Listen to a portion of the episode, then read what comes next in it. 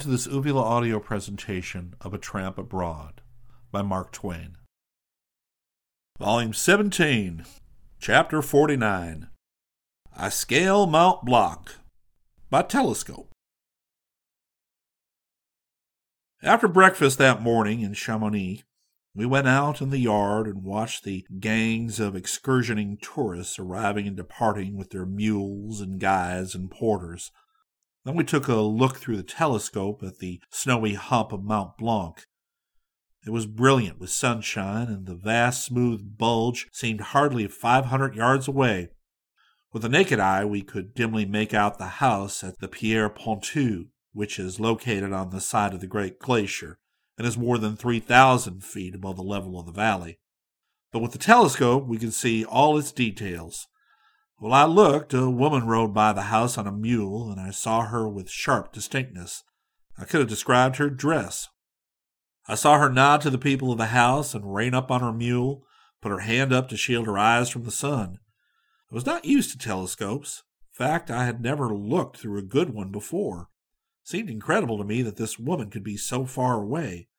I was satisfied that I could see all these details with my naked eye, but when I tried it, that mule and those vivid people had wholly vanished, and the house itself had become small and vague. I tried the telescope again, and again everything was vivid. The strong black shadows of the mule and the woman were flung against the side of the house, and I saw the mule's silhouette wave its ears. The telescopulist, or the telescopulariat, I do not know which is right, said a party was making a grand ascent and would come in sight on the remote upper heights presently. So we waited to observe this performance. Presently I had a superb idea. I wanted to stand with a party on the summit of Mount Blanc, merely to be able to say I had done it, and I believed the telescope could set me within seven feet of the uppermost man. The telescoper assured me that it could. Then I asked him how much I owed him for as far as I had got. He said one franc. I asked him how much would it cost to make the entire ascent. Three francs. I at once determined to make the entire ascent, but I first inquired if there was any danger. He said no, not by telescope.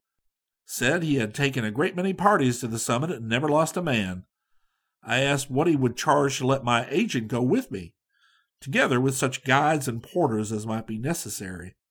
He said he would let Harris go for two francs, and that unless we were unusually timid, he should consider guides and porters unnecessary. It was not customary to take them, at least not when going by telescope, for they were rather an encumbrance than a help.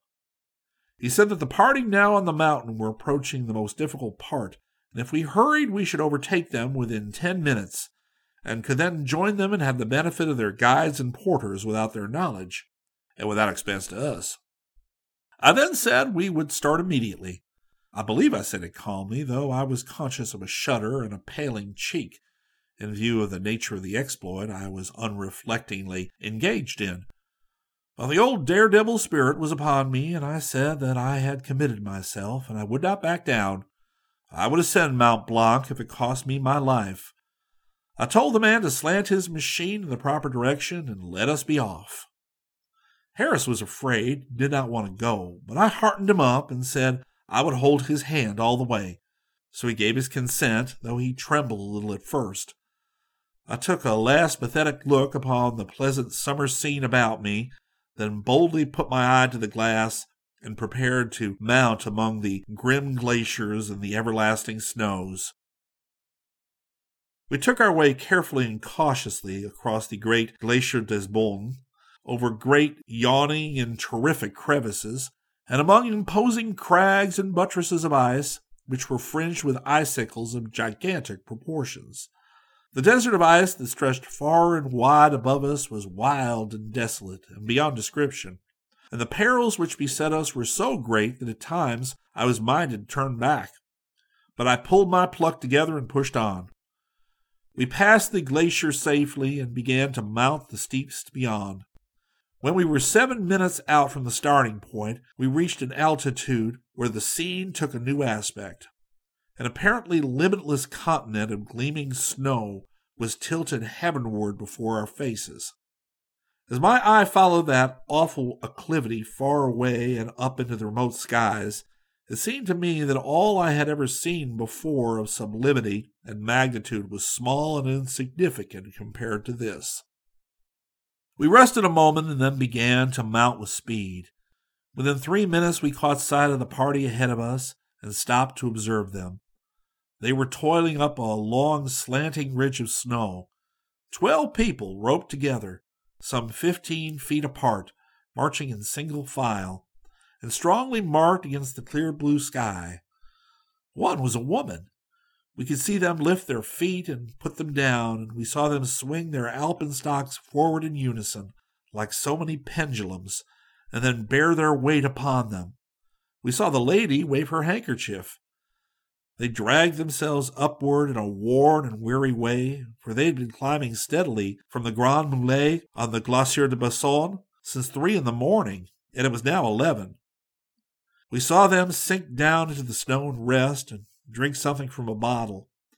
After a while, they moved on, and as they approached the final short dash of the home stretch, we closed up on them and joined them. Presently, we all stood together on the summit. What a view was spread out below!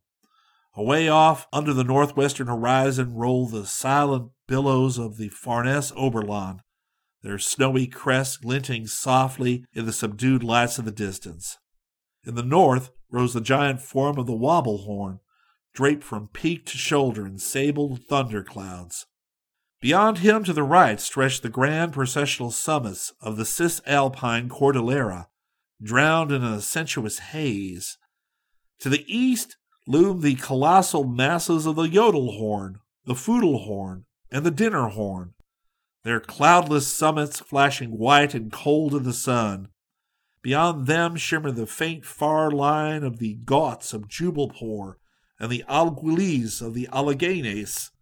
In the south towered the smoking peak of Popocatepetl and the unapproachable altitudes of the peerless Scrabblehorn. In the southwest lay the stately range of the Himalayas, dreaming in the purple gloom. And thence all around curving horizon the eye roved over a troubled sea of sun-kissed Alps and noted here and there the noble proportions and the soaring domes of the bottle horn and the saddle horn and the shovel horn and the powder horn, all bathed in the glory of noon and mottled with softly gliding blots, the shadows flung from drifting clouds. Overcome by the scene, we all raised a triumphant and tremendous shout in unison. A startled man at my elbow said, Confound you! What do you yell like that for, right here in the street? That brought me back down to Chamonix like a flirt. I gave that man some spiritual advice and disposed of him, and then paid the telescope man his fee, and said that we were charmed with the trip and would remain down and not reascend and require him to fetch us down by telescope. This pleased him very much, for of course we could have stepped back to the summit and put him to the trouble of bringing us home if we wanted. I judged we could now get our diplomas, so we went after them. But the chief guide put us off, with one pretext or another, during all the time we stayed in Chamonix, and we ended by never getting them at all. So much for his prejudice against people's nationality. However, we worried him enough to make him remember us and our ascent for some time. He even said once that he wished there was a lunatic asylum in Chamonix. This shows that he really had fears that we were going to drive him mad. It was what we intended to do, but lack of time defeated it. I cannot venture to advise the reader one way or another as to ascending Mount Blanc. I can only say this.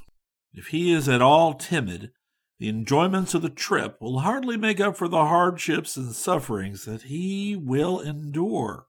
But if he has a good nerve, and young and healthy and bold, and have a firm will and can lead his family comfortably provided for in case the worst happened, he would find the ascent a wonderful experience, and the view from the top a vision to dream about, and to tell about, and recall with exultation all the days of his life. While I do not advise such a person to attempt the ascent, I do not advise him against it. But if he elects to attempt it, let him be warily careful of two things. Choose a calm, clear day, and do not pay the telescope man in advance. There are dark stories of his getting advance payers on the summit and then leaving them up there to rot. A frightful tragedy was once witnessed through the Chamonix telescopes. Think of questions and answers like these on the inquest.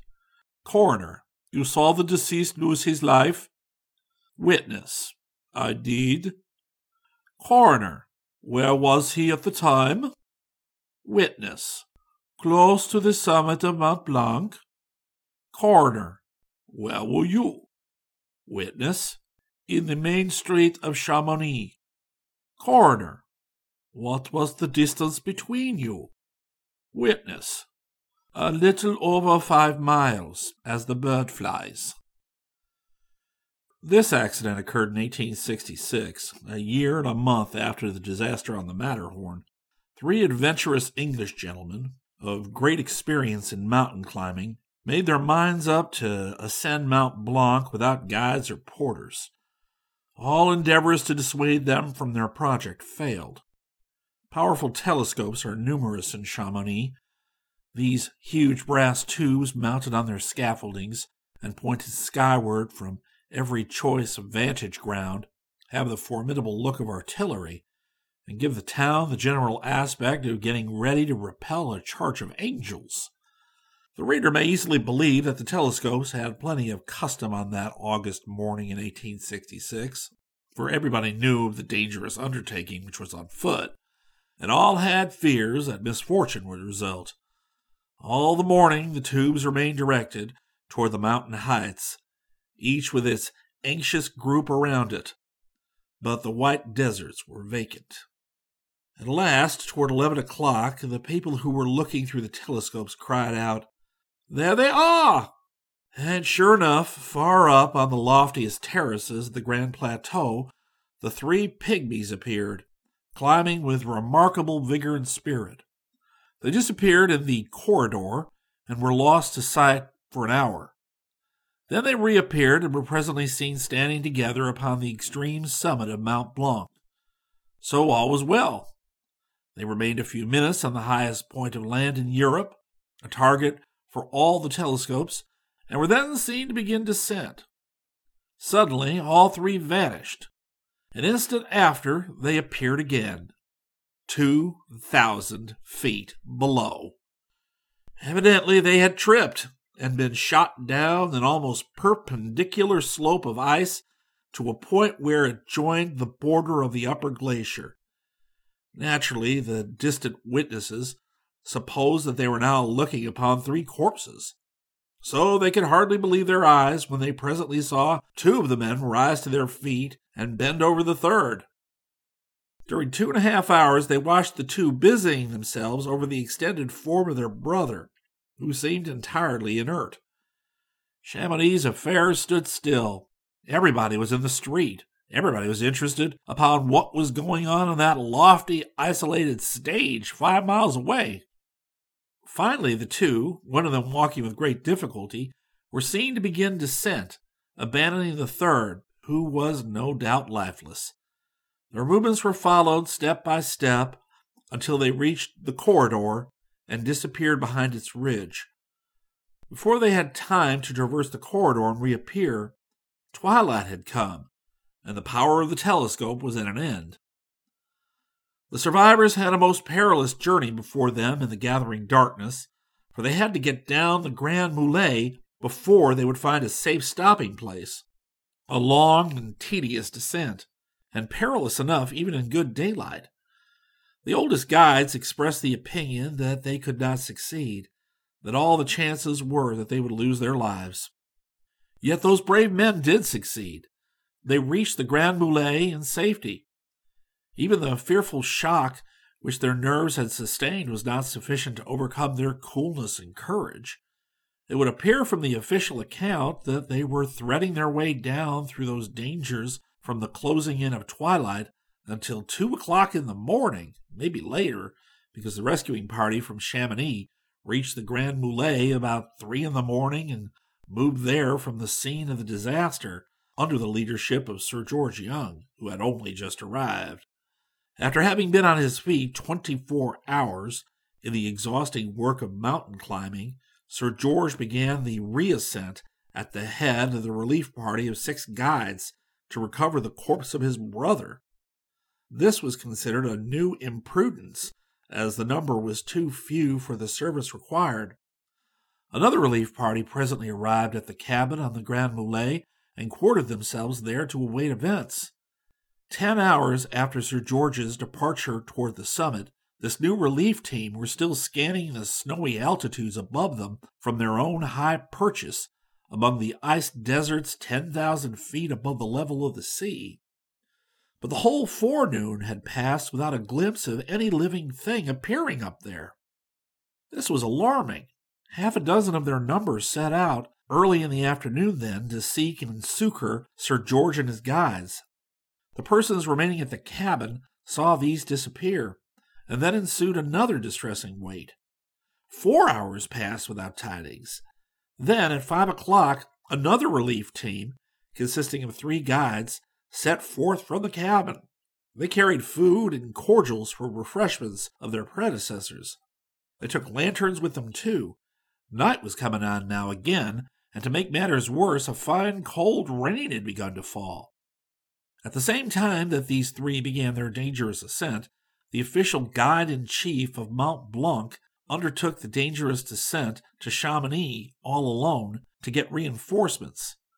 However, a couple of hours later, at 7 p.m., the anxious solicitude came to an end, and happily, a bugle note was heard, and a cluster of black specks was distinguishable against the snows of the upper heights.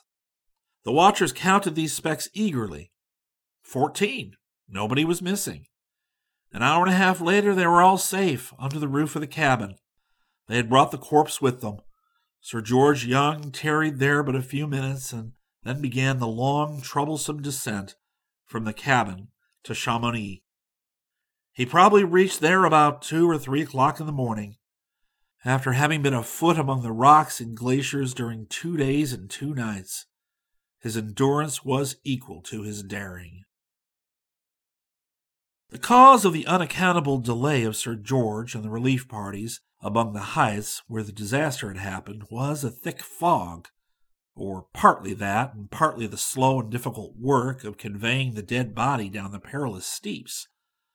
The corpse, upon being viewed at the inquest, showed no bruises, and it was some time before the surgeons discovered that the neck was broken.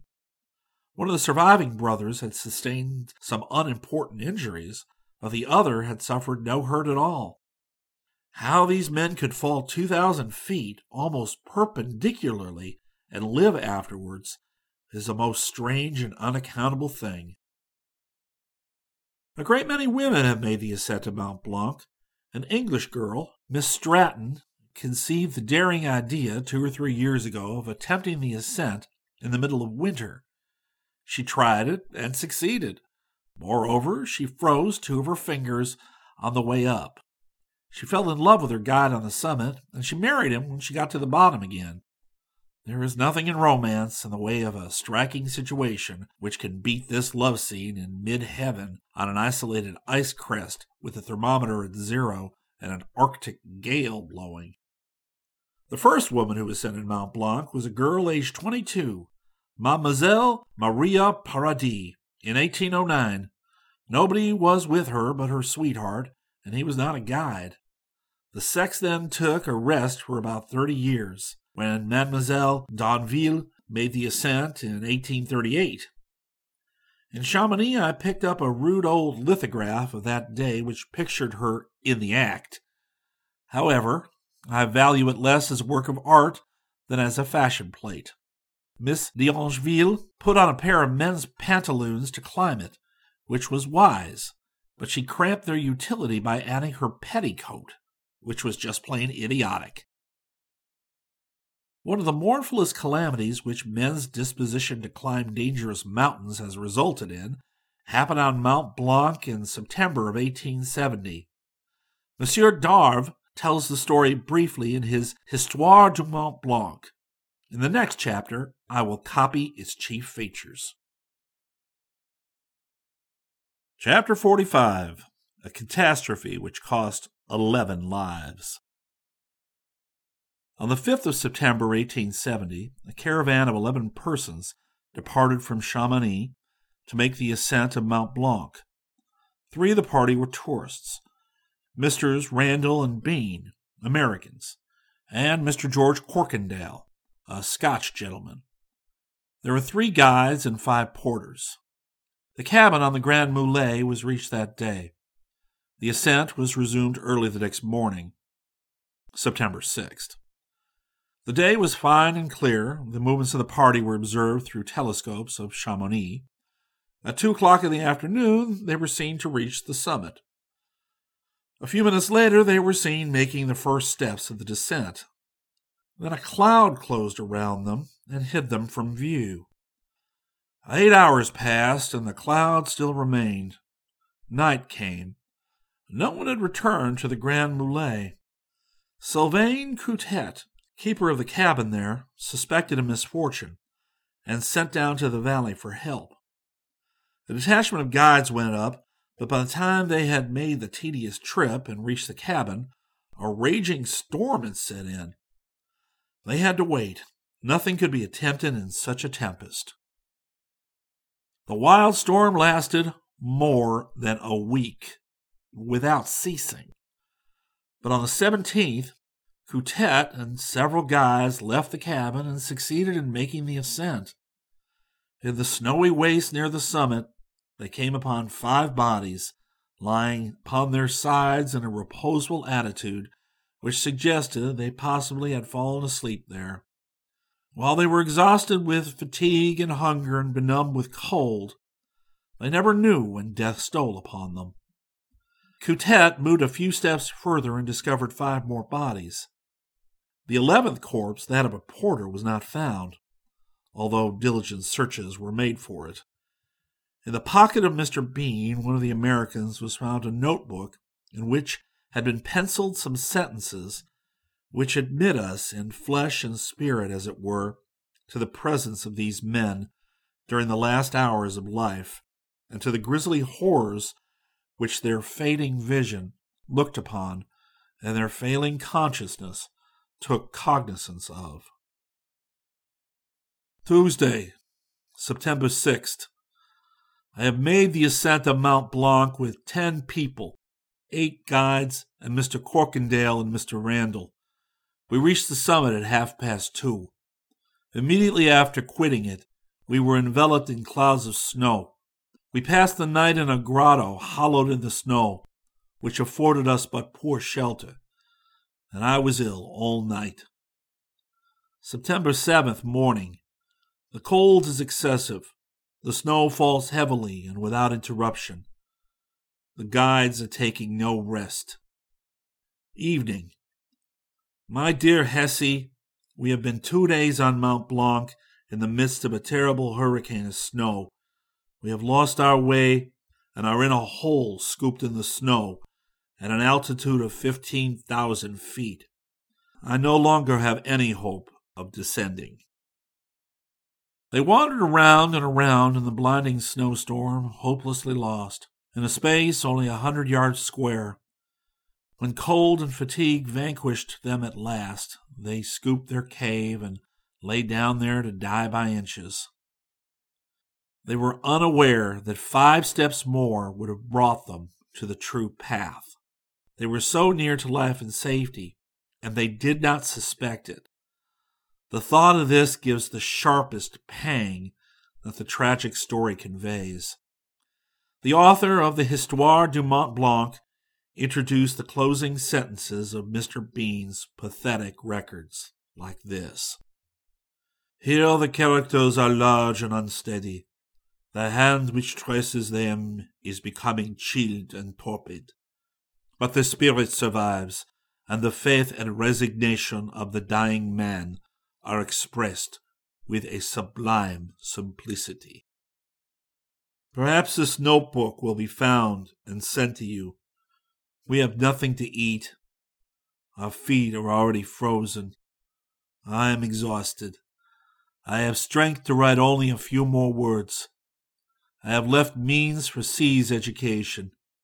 I know you will employ them wisely. I die with faith in God and with loving thoughts for you. Farewell to all. We shall meet again in heaven. I think of you always. It is the way of the Alps to deliver death to their victims with a merciful swiftness. But here the rule failed. These men suffered the bitterest death that has been recorded in the history of these mountains, freighted as that history is with grisly tragedies. Chapter 46 Meeting a Hog on a Precipice. Mr. Harris and I took some guides and porters and ascended to the Hotel de Pyrmont, which is perched on the high moraine which borders the Glacier de Bossons. The road led sharply uphill all the way through grass and flowers and woods. It was a pleasant walk, barring the fatigue of the climb. From the hotel, we could view the huge glacier at very close range. After a rest, we followed down a path which had been made in the steep inner frontage of the moraine and stepped upon the glacier itself. One of the shows of the place was a tunnel like cavern which had been hewed in the glacier. The proprietor of this tunnel took candles and conducted us into it. It was three or four feet wide and about six feet high.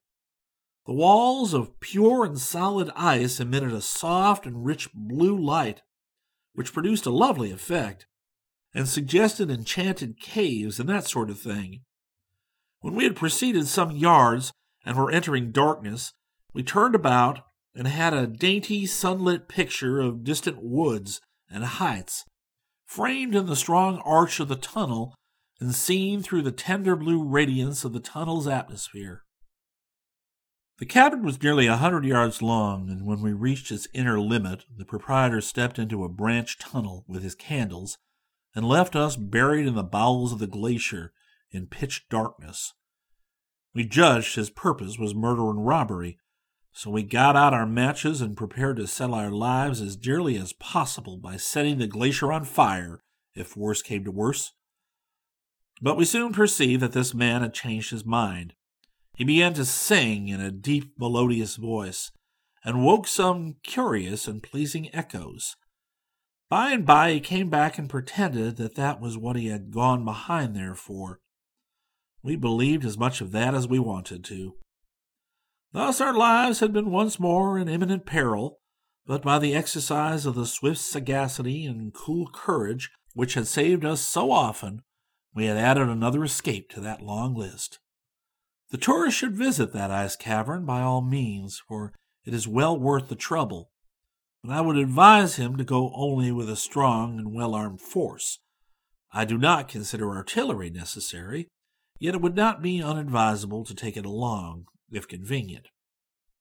The journey going and coming is about three miles and a half, three of which are on level ground, which made it less than a day, but I would counsel the unpracticed, if not pressed for time, to allow themselves two days. Nothing is gained in the Alps by overexertion. Nothing is gained by crowding two days' work into one for the poor sake of being able to boast of the exploit afterwards. It will be found much better in the long run to do the thing in two days, and then subtract one of them from the narrative. This saves fatigue and does not injure the narrative. All the more thoughtful among the Alpine tourists do this. We now called upon the guide in chief and asked for a squadron of guides and porters for the ascent of Montvert. This idiot glared at us and said, you don't need guides and portals to go to Montvert. What do we need then? Such as you? An ambulance! I was so stung by this brutal remark that I took my custom elsewhere. Betimes next morning, we had reached an altitude of 5,000 feet above the level of the sea. Here we camped and breakfasted. There was a cabin there. The spot is called Caillet, and a spring of ice cold water. On the door of the cabin was a sign in French to the effect that, quote, one may here see a living chamois for fifty centimes. We did not invest. What we wanted to see was a dead one. A little after noon, we ended the ascent and arrived at the new hotel on the Montagne Verte, and had a view of six miles right up the great glacier, the famous Mer de Glace. At this point, it is like a sea whose deep swells and long rolling swells have been caught in mid movement and frozen solid, but further up it is broken up into wildly tossing billows of ice.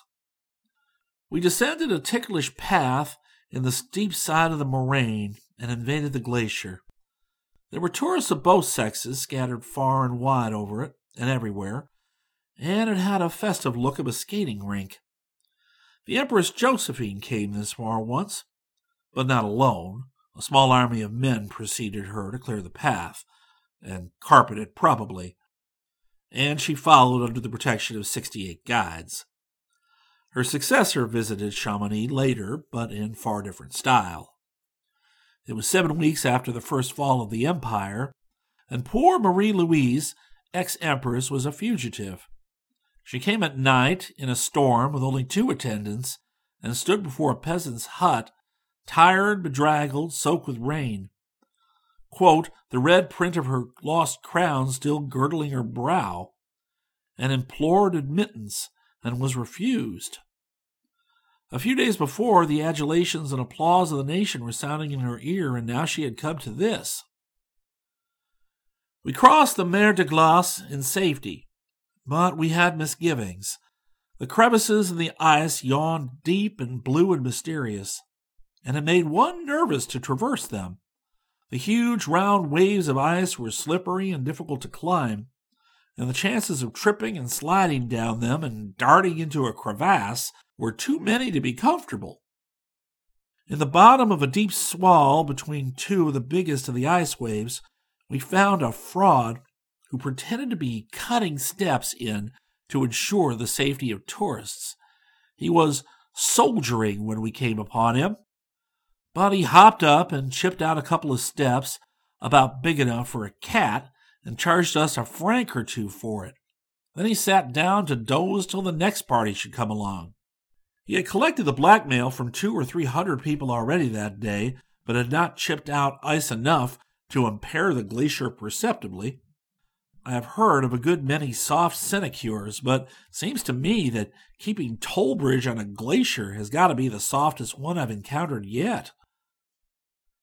It was a blazing hot day, and it brought a persistent and persecuting thirst with it. What an unspeakable luxury it was to slake that thirst with the pure and limpid ice water of the glacier. Down the sides of every great rib of pure ice poured limpid rills in gutters carved by their own attrition. Better still, wherever a rock had lain, there was now a bowl shaped hole with smooth white sides and bottom of ice, and this bowl was brimming with water of such absolute clearness that the careless observer would not have seen it at all, but would think that the bowl was empty. These fountains had such an alluring look that I often stretched myself out when I was not thirsty and dipped my face in and drank till my teeth ached. Everywhere among the Swiss mountains, we had at hand the blessing, not to be found in Europe, except in the mountains, of water capable of quenching thirst. Everywhere in the Swiss highlands Brilliant little rills of exquisitely cold water went dancing along by the roadsides, and my comrade and I were always drinking and always delivering our deep gratitude. But in Europe, everywhere except in the mountains, the water is flat and insipid, beyond the power of words to describe. It is served lukewarm. But no matter, ice wouldn't help it. It is incurably flat, incurably insipid. It is only good to wash with. I wonder it doesn't occur to the average inhabitant to try it for that. In Europe, people say contemptuously, nobody drinks the water here. Indeed, they have a sound and sufficient reason. In many places, they even have what may be called a prohibitory reason. In Paris and Munich, for example, they say, Don't drink the water, it's just poison. Either America is healthier than Europe, notwithstanding her deadly indulgence in ice water, or she does not tally up the run of her death rate as sharply as Europe does. I think we do keep up the death statistics accurately, and if we do, our cities are healthier than the cities of Europe. Every month, the German government tabulates the death rate of the world and publishes it. I scrapbooked these reports during several months, and it was curious to see how regular and persistently each city repeated its same death rate, month after month. The tables might as well have been stereotyped, they vary so little. These tables are based upon weekly reports showing the average of deaths in each 1,000 population for a year. Munich, always present with her 33 deaths in each thousand of her population yearly average. Chicago was as constant with her 15 or 17, and Dublin with her 48, and so on. Only a few American cities appear in these tables, but they are scattered so widely over the country that they furnish a good general average of city health in the United States. And I think it will be granted that our towns and villages are healthier than our cities. Here's the average of the only American cities reported in the German tables. Chicago, deaths in 1,000 annually, 16. Philadelphia, 18. St. Louis, 18. San Francisco, 19. New York, the Dublin of America, 23. See how the figures jump up as soon as one arrives at the transatlantic list? Paris, 27. Glasgow, 27. London, 28. Vienna, 28.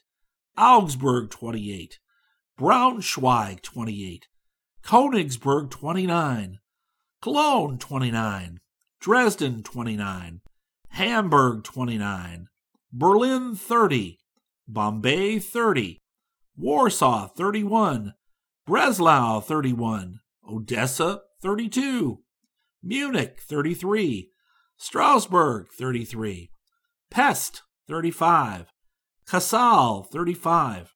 Lisbon, 36. Liverpool, 36. Prague, 37. Madras, 37. Bucharest, 39. St. Petersburg, 40. Trieste, 40. Alexandria, Egypt, 43. Dublin, 48. And Calcutta, 55. Edinburgh is as healthy as New York at 23, but there is no city in the entire list which is healthier, except Frankfurt on Main at 20. But Frankfurt is not as healthy as Chicago, San Francisco, St. Louis, or Philadelphia. Perhaps a strict average of the world might develop the fact that where one in a thousand of America's population dies, two in a thousand of the other populations on Earth succumb. I do not like to make insinuations, but I do think that the above statistics darkly suggest that these people over here drink this detestable water on the sly. We climbed the moraine on the opposite side of the glacier and then crept along its sharp ridge a hundred yards or so, in pretty constant danger of a tumble to the glacier below. The fall would have been only a hundred feet, but it would have closed me out as effectually as a thousand. Therefore, I respected the distance accordingly, and was glad when the trip was done. A moraine is an ugly thing to assault head first. At a distance, it looks like an endless grave of fine sand and accurately shaped and nicely smoothed. But close up, it's found to be made mainly of rough boulders of all sizes, from that of a man's head to that of a cottage. By and by, we came to the Mauvais Pas, or the villainous road, to translate it freely. It was a breakneck path around the face of a precipice, forty or fifty feet high, and nothing to hang on to but some iron railings. I got along slowly and safely and uncomfortably, and finally reached the middle. My hopes began to rise a little, but they were quickly blighted, for there I met a hog, a long nosed, bristly fellow that held up his snout and worked his nostrils at me inquiringly. It was a hog on a pleasure excursion in Switzerland. Now think of that. It is striking and unusual.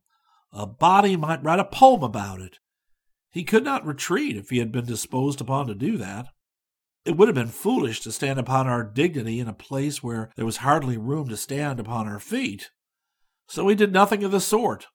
There were twenty or thirty ladies and gentlemen behind us, and we all turned around and went back, and the hog followed behind.